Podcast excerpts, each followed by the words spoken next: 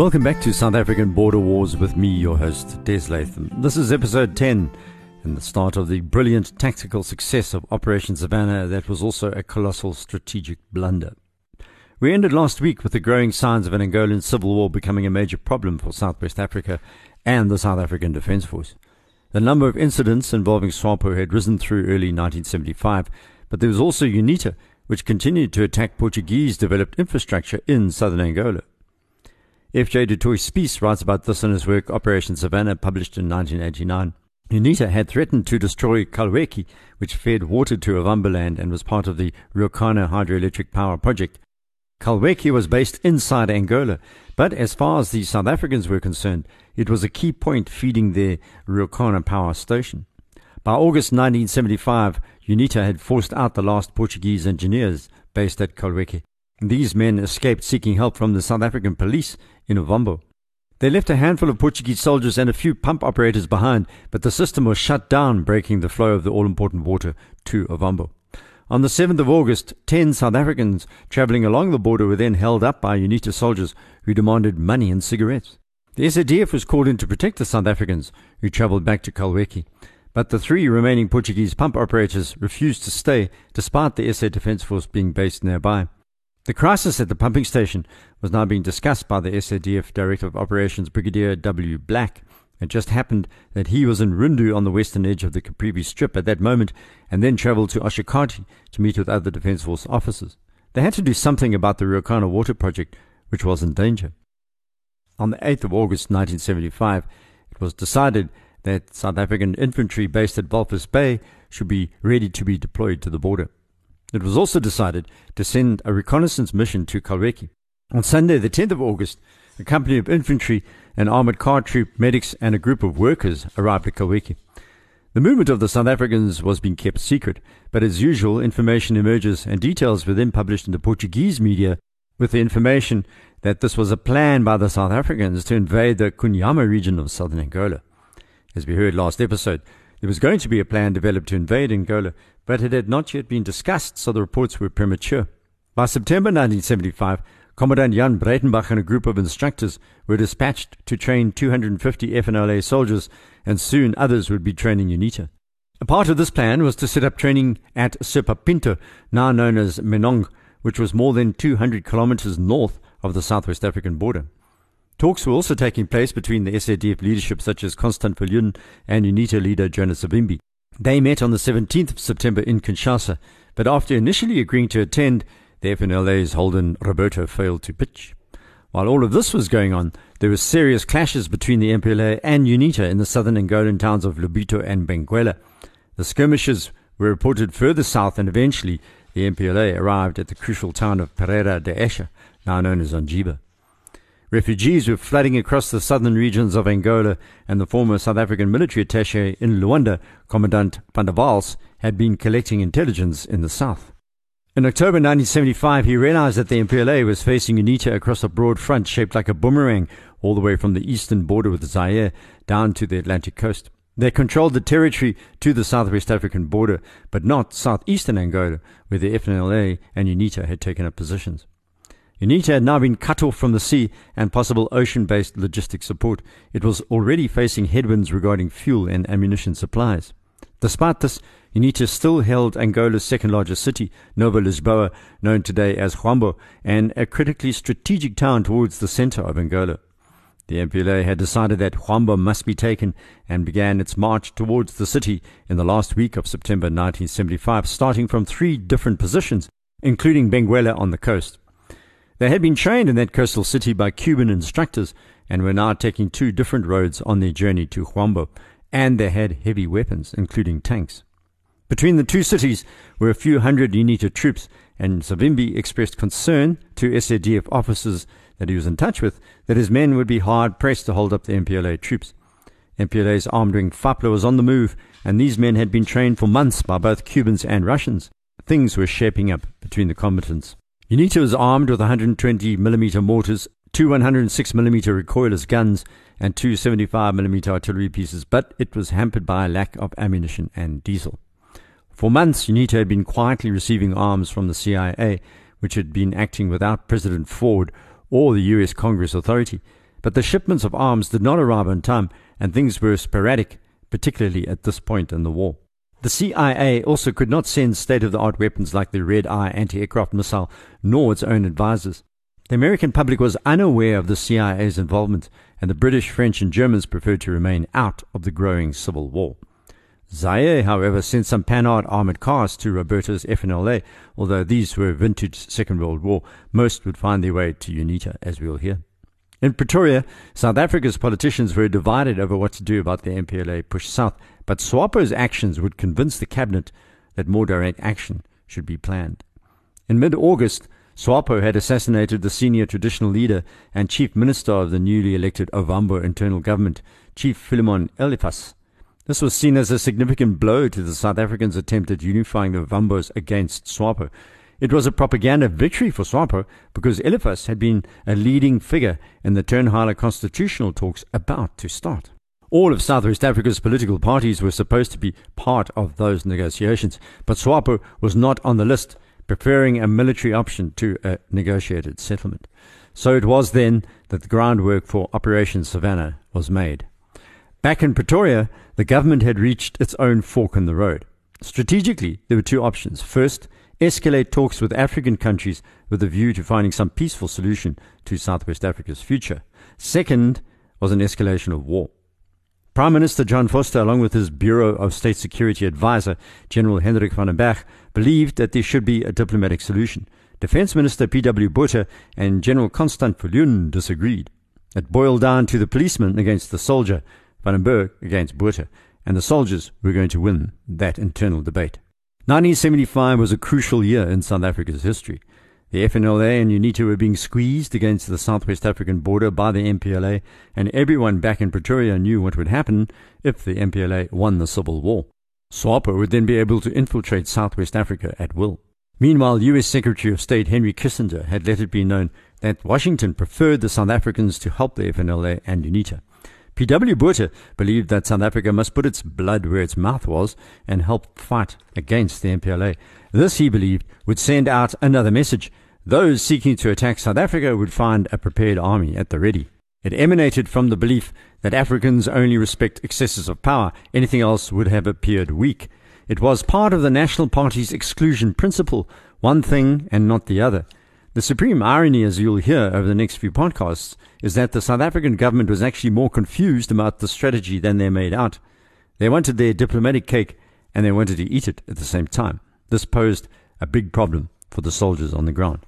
So, by the 24th of September, Jonas Savimbi had welcomed the SADF liaison officer, Commandant Gras van der Waals, who, as we've heard, had been based in Luanda for years as the SADF liaison officer there.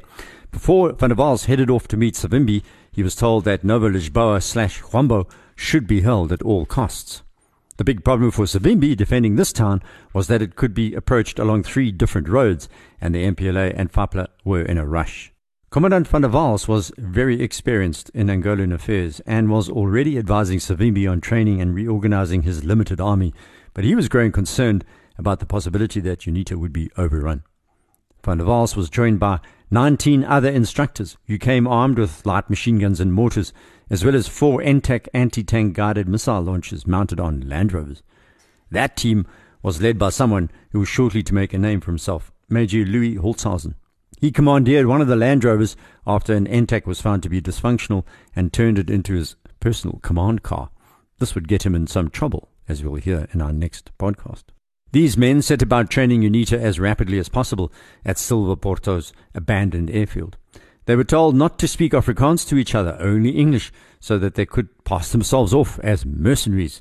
Of course, there was a complete news blackout, and no one back home in South Africa was aware of what was going on. The involvement of the SADF was to be kept secret, and the attempts at maintaining this blackout would last for months and years, and would, of course, ultimately fail. Body bags returning home are very difficult to hide. Watching the Russians invade eastern Ukraine starting in 2014, it appears they used a very similar technique. Not only was there denial of troop movement, but they also wore the same nondescript green overalls as did the SADF in their coming invasion of Angola. The South Africans and Russians have a closer history than is apparent. We'll deal with this fact as we cover this border war over the next few months. So Holzhausen and the 19 men were tasked with training around a thousand UNITA soldiers who were keen but raw and short of firearms. The South Africans also patched up the dilapidated World War II Panhards sent from Zaire. It was now almost October and the MPLA forces were approaching at speed. Just how fast would be discovered shortly. Van der Waals was told that three Fapla columns were converging on Menong from Benguela and Lobito on the west coast and Kela to the north. Then he told Savimbi to launch an immediate attack before the three different Fapla fire forces had a chance to link up. Van der Waals had selected Commandant Eddie Webb of the infantry to lead the forces defending Serpa Pinto or Menong.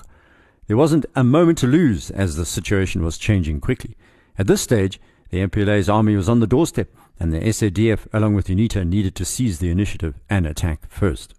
There were a few challenges, however. Firstly, Webb wasn't even in Angola, he was still in Rundu in Southwest Africa. Secondly, both the South Africans and UNITA were ill equipped and short of the material of war. Still, on October 2, 1975, Webb formed what became known as Battle Group Foxbat out of a company of UNITA troops and a handful of his instructors. These were placed under Holzhausen's command and they set off to battle. This pocket force was tiny in comparison to the approaching MPLA armies. The nearest airstrip that could be used to lift these men out of danger was 700 kilometers away in Rundu. They now had around a week to prep before moving out to battle. By the 1st of October 1975, they were ready but awaited Savimbi's orders because the SADF was really operating as a mercenary unit inside UNITA. This could have gone catastrophically wrong because there were still Portuguese soldiers fighting against all three independent movements inside Angola, including UNITA. Savimbi eventually arrived at Serpa Pinto at midday on the 2nd October and escorted Major Holzhausen to brief the UNITA officers. After another day of delays, the combat group left Serpa Pinto and headed off to Silva Porto, 140 kilometers away to the north, sloshing through rain that began to fall. It was dark when they arrived, and they set up camp close to UNITA base. The next morning, engineers were hard at work trying to fix another of UNITA's broken panhards, which by some miracle they managed to achieve. On Friday night of the 3rd of October, the combat unit headed off northwards towards Alto Hama, then swung directly west towards the port town of Lobito. Holzhausen knew his small group of SADF men were facing a significant force. There were three armored missile carriers, three Land Rover ENTACs armed with recoilless guns, 2.50 heavy machine guns mounted on two more Land Rovers manned by SADF Special Service Battalion members, two Mercedes-Benz cargo trucks commandeered back in Silva Porto, and a Land Cruiser armed with an anti-aircraft gun. This motley collection of men and machines was joined by Savimbi and his bodyguards in his personal Land Rover, escorted by two white VWs full of armed guards. Holzhausen rode in his 4x4. They drove through the night, eventually arriving in Lumbali on the road to Balombo, which is between Serpa Pinto and the port of Lobito. They were traveling at night now, concerned that the spotter planes used by the MPLA would pick them up. One of UNITA's elderly Panhards broke down again, and it was left under the trees at the side of the road. UNITA's Major Lumumba and his infantry battalion then met up with the combat group at Lumbali, adding welcome strength to the mobile unit as they rested under thick foliage during the day. They were now 50 kilometers east of Balombo, or Norton de Matos, as it was known then, and Major Holzhausen told Savimbi that he needed to conduct reconnaissance for the coming battle. Between this battle group and the town of Balombo was another UNITA battalion of 600 men, including mortar sections and a 106mm recoilless gun. Savimbi escorted him along the EN 250 main road, and about 10 kilometers from Balombo, Holzhausen was told the men would not travel further. It was too dangerous. Fapla was nearby. And unknown to the SADF and UNITA, Fapla officers were already aware that there was an imminent attack on their positions being planned and had known since at least that Saturday morning. They had also been tracking the movement of the 600 strong UNITA battalion that was stationed to the west of the town. Some of these UNITA members then emerged from the bush. They were foot patrols who had been ordered to monitor Fapla. These men reported Fapla units were resting up in Balombo. During the discussions regarding the layout of the town, it appeared that a bridge on the Kala River just to the east was strategically important. Holzhausen and Savimbi then returned to Lumbali where Commandant Eddie Webb had arrived. Webb informed Holzhausen that the bridge must be seized in order to stop Fapla's advance towards Huambo. The only alternative road lay through Benguela, nearly 200 kilometers south, and holding the bridge would delay Fapla's advance. But Holtzhausen faced a dilemma. He had to attack the bridge 2.8 kilometers from Balombo and close to the relatively large force of FAPLA soldiers, but he could also be outflanked if the UNITA troops failed to fight back in the inevitable counterattacks. His closest defense force support was now 200 kilometers away. If anything went wrong, the SADF would be exposed in Angola. Remember, they weren't there, according to top brass and political leadership. These were mercenaries from some other country. So Holtzhausen needed to act. Early on Sunday, the 5th of October, 1975, Holtzhausen and his battle group left Lumbali as rain began falling once more. While UNITA and the SADF unit had delayed their attack, FAPLA had been bolstered by the arrival of well trained military advisers thought to be Cubans, although this was denied later. I'll deal with the debate about who got where and when as we cover this podcast series. So, the first major battle involving SADF units on the ground in Angola was about to begin, and both sides were going to be surprised. Next week, we'll hear about the Battle of Balombo, which took place on the 5th of October 1975. It's also known as the Battle of Norton de Matos. Please rate the podcast on iTunes. You can also head off to my website, abwarpodcast.com, for some maps of Angola and Namibia. You can also message me directly on Twitter using my handle at Des Latham. Until next, goodbye.